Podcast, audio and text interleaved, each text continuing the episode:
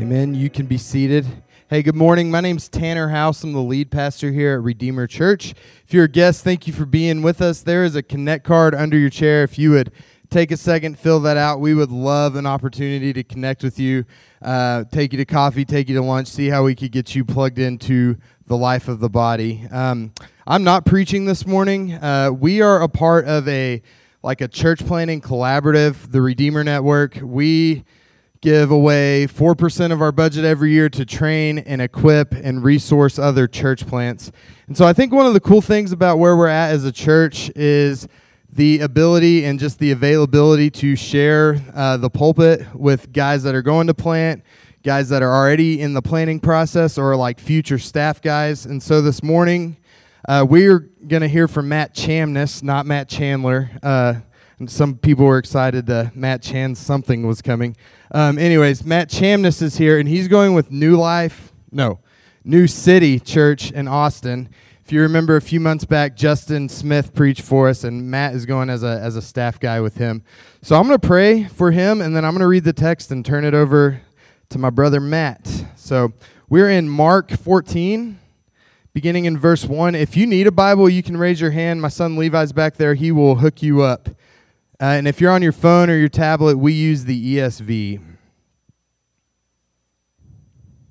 Mark 14, beginning in verse 1, it says, It was now two days before the Passover and the feast of unleavened bread, and the chief priests and the scribes were seeking how to arrest him by stealth and kill him. For they said, Not during the feast, lest there be an uproar from the people. And while he was at Bethany in the house of Simon the leper, as he was reclining at table, a woman came with an alabaster flask of ointment of pure nard, very costly, and she broke the flask and poured it over his head. There were some who said to themselves indignantly, Why was this ointment wasted like that? For this ointment could have been sold for more than 300 denarii and given to the poor. And they scolded her. But Jesus said, Leave her alone. Why do you trouble her? She has done a beautiful thing to me. For you always have the poor with you, and whenever you want, you can do good for them. But you will not always have me. She has done what she could. She has anointed my body beforehand for burial. And truly, I say to you, wherever the gospel is proclaimed in the whole world, what she has done will be told in memory of her. Then Judas Iscariot, who was one of the twelve, went to the chief priests in order to betray them. And when they heard it, they were glad and promised to give him money and he sought an opportunity to betray him. The grass withers, the flower fades, but the word of our Lord will stand forever. Would you pray with me? Lord Jesus, we are thankful people. Thank you for the opportunity to partner with, resource, and train and equip other church plants to take the gospel to our region and our state and beyond. Lord, I just ask that you would give Matt confidence in the words you've placed on his heart, Lord, that you would speak through him, that you would use him. Lord, we pray for New City Church in Austin that uh, it would get roots and get established, Lord, and it would thrive and reach many for the gospel, for the kingdom. Lord, we love you. We ask these things in your name. Amen. You're up, brother. All right, thanks, Tanner. Well, good morning, Redeemer. My name, um, like Tanner said, is Matt. Um, I am originally from Kingwood, Texas, which is a small suburb uh, northeast of Houston. And for the past five and a half years, I have been in Lubbock, was a student at Texas Tech. Reckon we have any Red Raiders in here? Yeah, a couple. Cool. Uh, so graduated from Tech in 2020, and for the last two years, um, I have been doing a ministry residency at Redeemer Church in Lubbock, doing college ministry. Um, and kind of while I was uh, doing that residency, being equipped um, as a minister and things like that, um, uh, Redeemer, as Tanner mentioned, has a culture of um, planting churches, wants to be a church that plants churches, that plants churches. And so uh, just was around that culture a lot, was around people who were um, fired up about it and had a heart for it. And the Lord started to kind of give me a heart for it. And as uh, my wife and I started to talk about what it could look like for us to participate in that, um, we kind of came to this conclusion that, okay, we're at a time in our lives where um, we're, we're very mobile. Um, there's nothing necessarily uh, tying us down to where we are. And so um, it was kind of a natural uh, transition whenever the Smith family, Justin, who preached here a couple months ago, um, they moved to Lubbock. Uh, we started to um, get close with them. Um, and then, yeah, that's kind of how that came together. I am um, going to be the college ministry director um, on that staff team, planting New City in Austin um, in January, but we're actually moving in about three weeks um, to Austin. So we're in our last uh, couple of weeks in Lubbock. Um, but yeah, uh, basically how this came together, Justin preached here. Um, uh, he mentioned that he had a guy uh, that he uh, wanted to get some reps, and Tanner said, because Tanner had met me before, um, he said, "Is that the uh, that's the Pauly D looking guy, right?" Um, and Justin laughed. So yeah, so the Pauly D guy is here. Um, this is actually my first time getting to preach, so I'm super thankful for this opportunity. Um, that also gives you an explanation for if you leave here today and you're like, what the heck did I just hear? There you go. So um, let's kind of set the stage a little bit.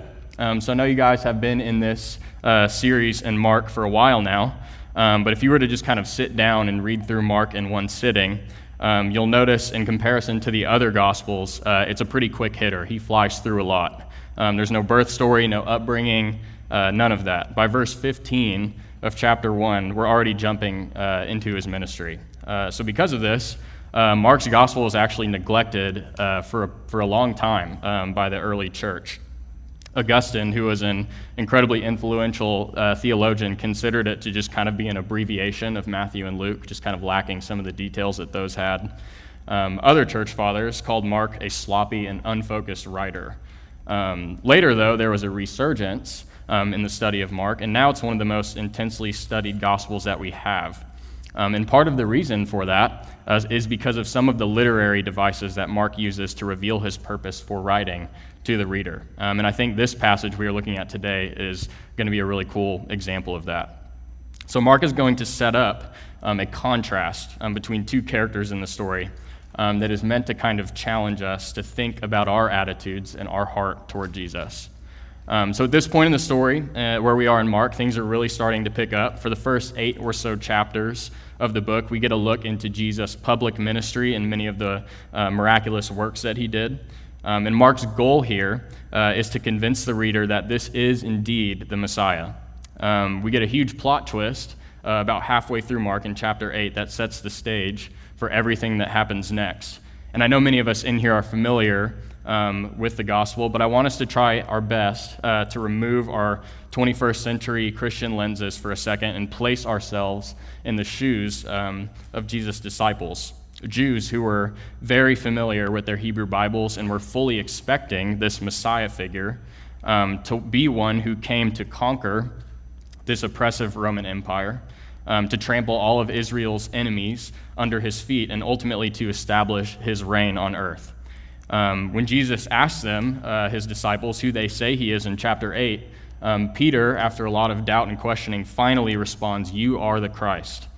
And here is the big twist uh, Jesus affirms what Peter says, but tells them that he actually came not to overthrow their enemies, but to die at their hand, um, to be rejected and persecuted by their own religious leaders, and three days after his death, walk out of the tomb. Mark even goes out of his way to write that Jesus said these things to them plainly, clear as day. And then Peter rebukes him. Peter declared Jesus the Messiah, um, but had a very different idea of what that meant in his head. Despite all that Jesus had done and revealed about himself, his disciples are still not getting it. It's a crazy claim to them. And so we move forward, and now Jesus has entered Jerusalem um, he's publicly staked his claim as the Messiah, the Son of God, this Savior figure that Israel has been waiting for for so long now. Um, he's been challenging the re- religious leaders. Um, and you guys are just coming off of this long discourse um, where Jesus foretells of all of these things that are um, yet to take place, some near and some far, um, some pretty scary things. and this discourse uh, serves as both a warning and a reason for hope for his disciples as he enters his last day on earth. Um, and so, where we are picking up in chapter 14 today, we are rapidly approaching um, the climax of the gospel story. So, we're going to pick up in verses 1 and 2. It says, It was now two days before the Passover and the feast of unleavened bread. And the chief priests and the scribes were seeking how to arrest him by stealth and kill him. For they said, Not during the feast, lest there be an uproar from the people. So, Mark uh, is starting to move us into the culmination of Jesus' life and ministry, um, which is the plot to arrest and kill him by the religious leaders. And this idea started to come together just days before the Passover feast. Um, so, to just kind of give you an idea of what's going on here, the Passover and the Feast of Unleavened Bread was a unique time of celebration for the Jews, commemorating God delivering them out of slavery uh, from the hand of the Egyptians. This was a huge deal. It was the most important week of the year on the Jewish calendar, and Jews from around the Roman world traveled to Jerusalem uh, to take part. Um, they would have to make temporary infrastructure adjustments um, just to make it easier for people to get in and out of the city. Um, and people would set up tents all around the city just outside its walls. Um, so this is crazy. This is like, in modern terms, this is like a Times Square in New Year's on New Year's Eve type situation. Um, scholars estimated that population-wise, the city swelled um, to up to six times its normal size during this time of year.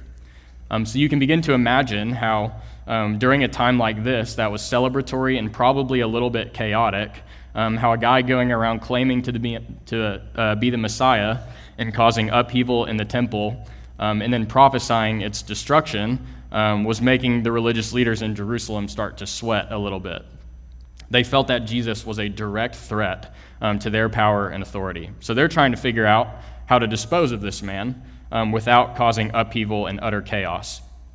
And so, just as we begin to picture this scene in Jerusalem, um, and the plot to arrest Jesus begins to come together, Mark, interestingly, um, suddenly interrupts the story and transports us to another scene um, in a nearby village outside of Jerusalem. Um, so, this is probably going to date me a little bit. It's probably not hard to tell by looking at me that I'm pretty young. Um, but I grew up a pretty big Star Wars fan, and some of you will probably roll your eyes at this. But the prequel movies were kind of my movies. Those are the ones I grew up with, so those are my favorites. Um, and specifically, the third one, Revenge of the Sith, um, which, without giving you a bunch of the details, um, if I spoil anything, I'm sorry. It's been out for 15 years. Like, you're late. Um, so, Anakin Skywalker, who's kind of the main character, this is where he makes his transition to become Darth Vader. And at the end of the movie, um, there's this climactic battle between him and Obi Wan Kenobi, who was his old Padawan and kind of father like figure. And so we have this really intense climactic final battle between them. Um, and every couple seconds or so during that battle, it transitions over to this other fight that's going on between um, two other Jedi and Sith people, basically. And I remember as a kid, every time the scene switched over to the other fight, just kind of like rolling my eyes a little bit and being like, can we get back to the main thing, please? Um, I don't care about this side fight. I want to see this main, like, climactic battle that we have been waiting for. And so it kind of feels like Mark is doing that to us a little bit here, where we're starting the climax of the gospel story and there's suddenly a scene change. Um, but we'll find later that there is some real intention behind Mark doing that. Um, so now, with this plot of the religious leaders in the back of our minds, uh, we enter into this new scene, starting in verse 3.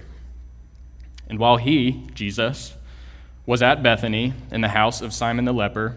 As he was reclining at table, a woman came with an alabaster flask of ointment of pure nard, very costly, and she broke the flask and poured it over his head. So now we're in Bethany.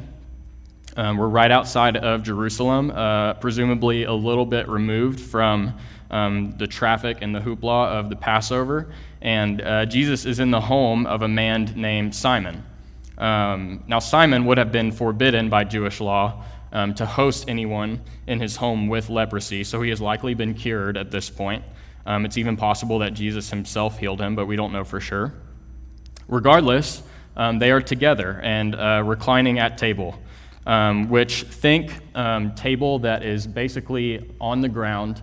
reclining meaning Jesus and Simon would have been um, probably kind of laying on their sides, like elbow propping them up, sort of thing. That's what you're meant to think when it says reclining at table. Um, this is also why feet cleansing uh, was um, common practice before meals. So you can imagine how gross it would be if they didn't do that. Um, and so Jesus and Simon are hanging out around this table in Simon's home, and a woman walks in. And she has with her um, a flask that is full of a sweet smelling perfume, essentially, which we're told is very costly. And she approaches Jesus.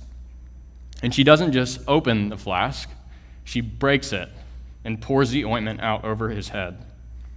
It seems almost like there is a sense of urgency or importance um, with which the woman does this.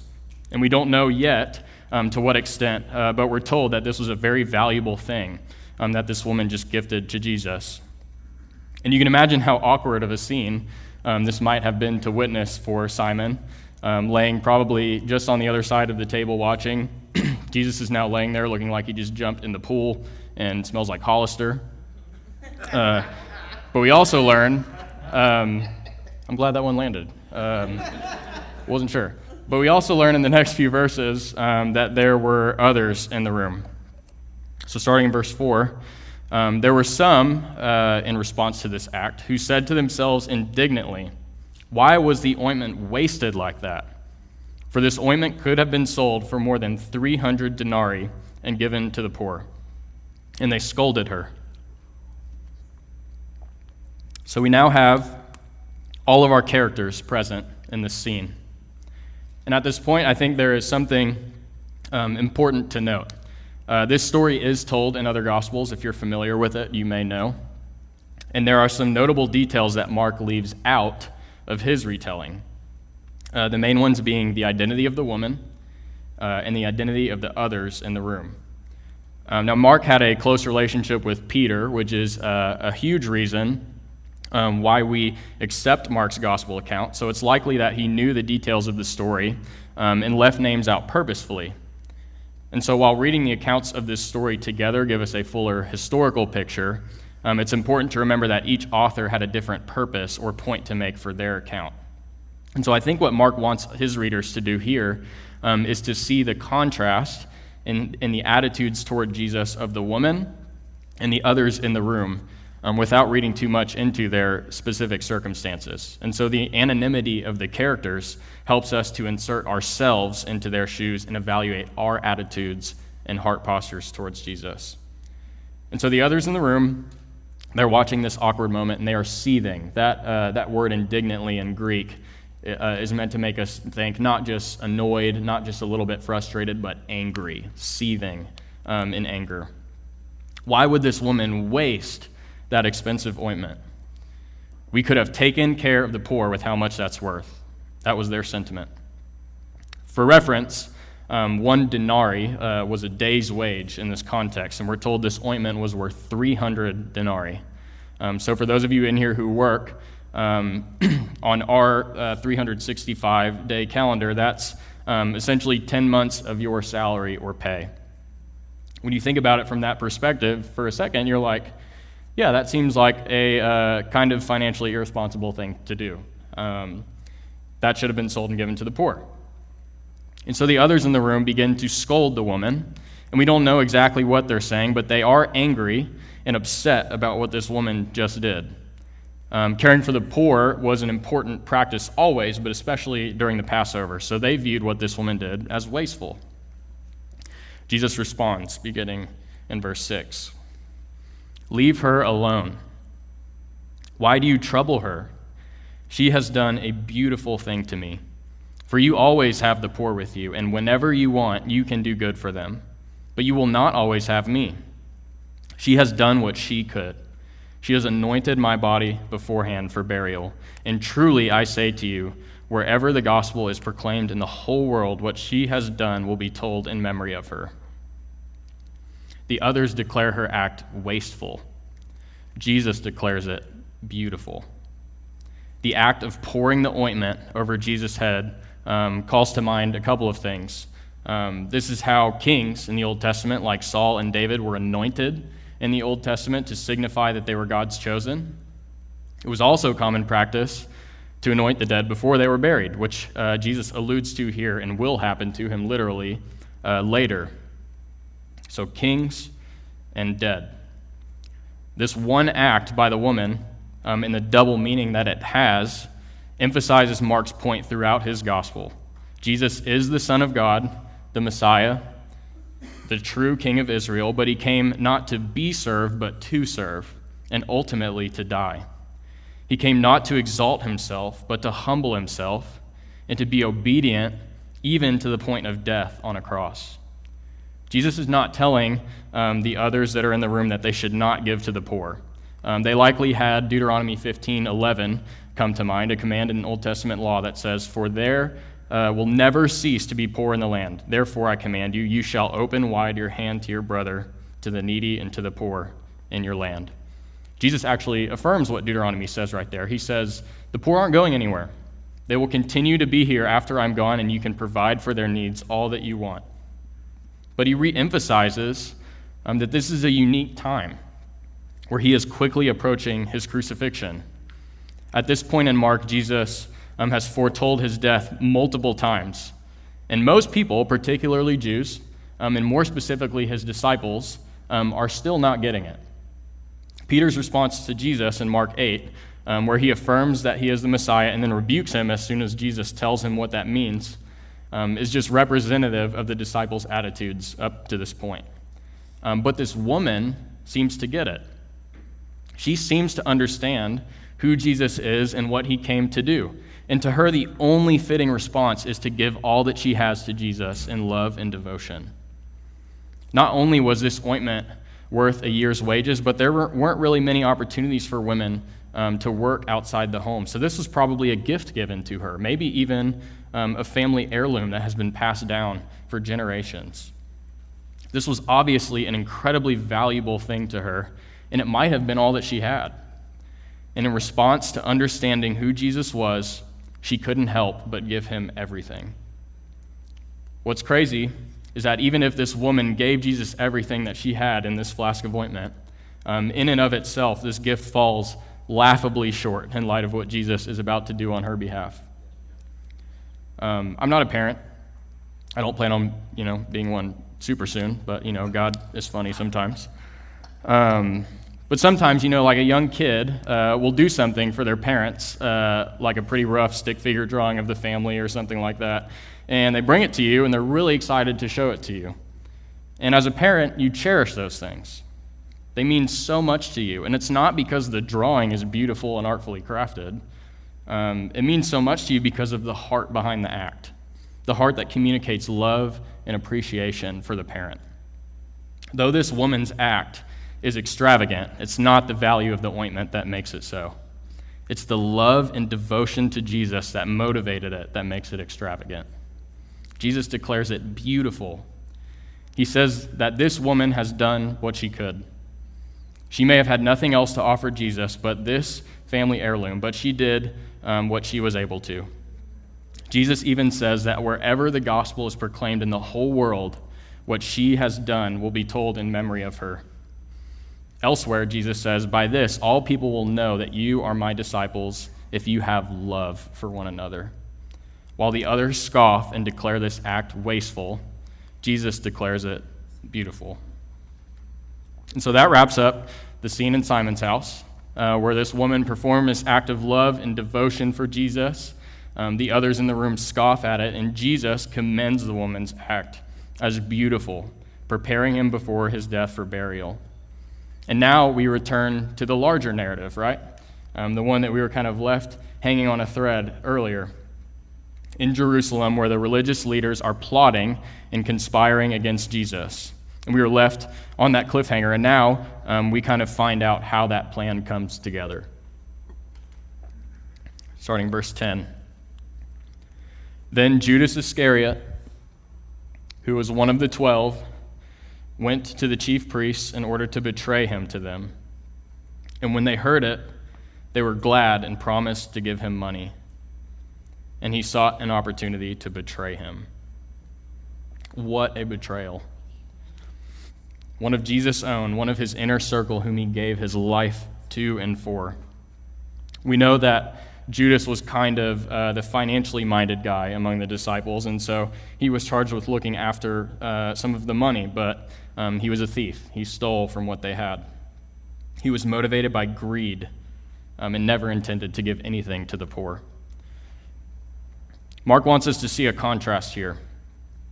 Um, these 11 verses are likely not even chronologically ordered, uh, because in John, the event in Simon's house takes place six, day, uh, six days before the Passover, four days before the chief priests and scribes begin their plotting to kill Jesus.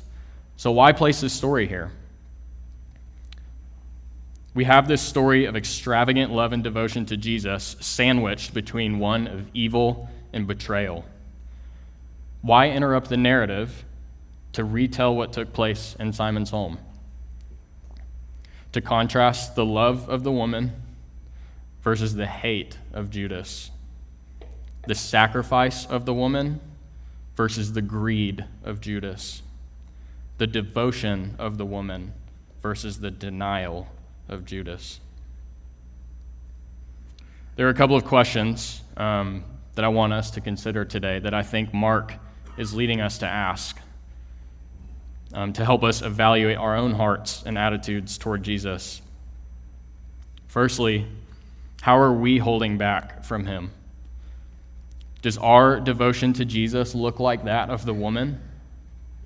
Are we so convinced of the gospel that Jesus lived without sin, took upon himself God's wrath on the cross in our place, and resurrected from the grave? Are we so convinced of that that the only sensible response for us is to give everything we have to Jesus? To live in devotion and humility and sacrifice? Are we gladly willing to give our time, money, energy, and talents for the sake of the gospel that has been given to us? Are we willing to forsake our vices, comforts, fears, and worldly wants?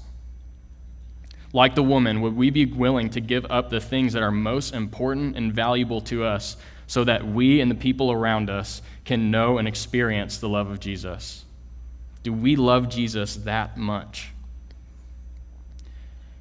I don't know about you guys, but when I look at my life, I see a lot of the ways in which I hold back. I may not have uh, sold Jesus out to those seeking to kill him like Judas. I haven't done that, but at some point um, in every day, I abandon him in favor of something easier, something more comfortable, something that helps me uh, maintain the illusion of control that I love to have. Like the others in Simon's house, I internally question the actions and devotions of others. In choosing to love and trust and devote myself to other things, I, like Judas, abandon Jesus. It is all of our betrayal that nailed Jesus to the cross. And this is what makes the gospel um, such good news for us um, that the Savior, the Messiah, the one who has come to renew um, and restore all things. Not as a conquering king this time, um, but as a suffering king. And he died for the very people who killed him. If this is your, your first time hearing that, um, or you have been visiting here for a while, and you're still trying to figure out where you are with the whole Jesus thing, I'm super thankful that you're here, that you get to be a guest alongside me today. Um, I pray that you would continue to reflect on that and continue to come and continue to be a part of this community. Um, for the rest of us, as we all continue to stumble, we continue to hold back to, from Jesus, let's continue to run back to grace. And it is that very grace through the Holy Spirit that will transform us and give us hearts that when we remember who Jesus is and what he came to do, the only sensible response for us is to give him everything we have. It is by this love that the world around us will know that we are his. Let's pray.